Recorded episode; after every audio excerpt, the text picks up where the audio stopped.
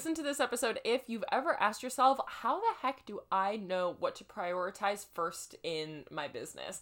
If you're sitting there, you sit down in the morning, you sit at the chair, and you're like, I have no idea what I'm even going to do today. How do I know what to do first in order to really make it happen in my business?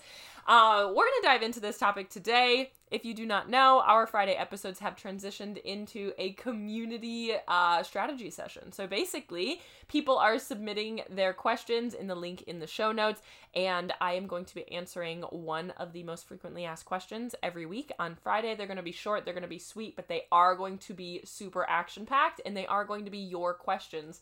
I really wanted to give away where you guys could be engaged with the podcast. You know, everything I do is all about community building and really making it where it's a collaborative process. This is very uh, tailored to you. So why not start tailoring some of my podcast episodes to your exact question? So if you have a burning question you want me to answer, click the link in the show notes and I will and add it'll add on to the list and maybe I will feature your question in one of my podcasts if we're talking about how to prioritize, what to prioritize in your business, this really comes down to one of two issues. It's either a time management issue or it's a strategy issue.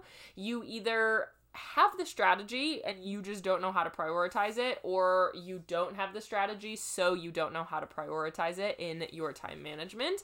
Um, if you don't know what to prioritize, you have either too much on your list without knowing what to tackle first, or you have nothing on your list and you still don't know even where to find things. Really, what this comes down to is you needing to have a better grasp on what your steps are, what the action plan is. Um, I really feel the majority of people this is a twofold issue. It's a strategy and a time management issue. Now, time management is one of the hardest things to really accomplish in your business, in my uh, humble opinion. It hasn't really been something that I have uh, I have struggled with personally, but it was something that a lot of my clients had struggled with. And time management is one of those things that it is very different per person. It is very hard because we've never been just like given 24 hours in a day and said this is our ambiguous goals that we are creating for ourselves now how do we go and reach them for now and into forever and so when you don't know what to prioritize, a lot of times it's you have way too many things on your list. You don't really know what those steps are, what the action steps are. So, we're going to talk about it today from the stance of you have so much on your list, you have no idea what to do first. What this really comes down to is being able to identify what is needs to be done now, what needs to be done initially, what needs to be done immediately, what is most dire to be done now, as well as like what's the A, B, C step. A lot of times people are like working on step, you know, step 12 when they kind of skipped over two, three, and four. So you really need to be able to know kind of the whole process. Um, and so my major idea here is what I like to call a dump list. Uh, if you've been a part of my world for a while, I love a good dump list. Whenever I don't know what I should be doing for the day, I always do a dump list. I do one of these every Sunday night, so I have a good dump list for the week of the things that I want to get done, the things that I have to do personally and professionally. Like I had call the vet, uh, you know, order tea, things like that on my dump list this week because they were little things that I wanted to do. But this dump list, what it really does is it basically is you putting absolutely everything down that's in your brain on a sheet of paper. It is you just totally dumping all of your to dos on a sheet of paper. So you can have a long list of to dos right in front of you and you can say, okay, perfect. Here's this long list of to do to dos here is this long list of things that I know I need to accomplish. Now, what do I need to do first? And you'll start to see, well, I have to do this before that. I have to ship out my orders. I have to make my orders. I have to do these other things. And it allows you to start seeing, okay, these are the first things I have to do. And then picking three maximum three major things to do a day. Saying, okay, these are the three things I'm getting done tomorrow, three things I'm getting done tomorrow, three things I'm getting done tomorrow, and having a really good process for your actual time management.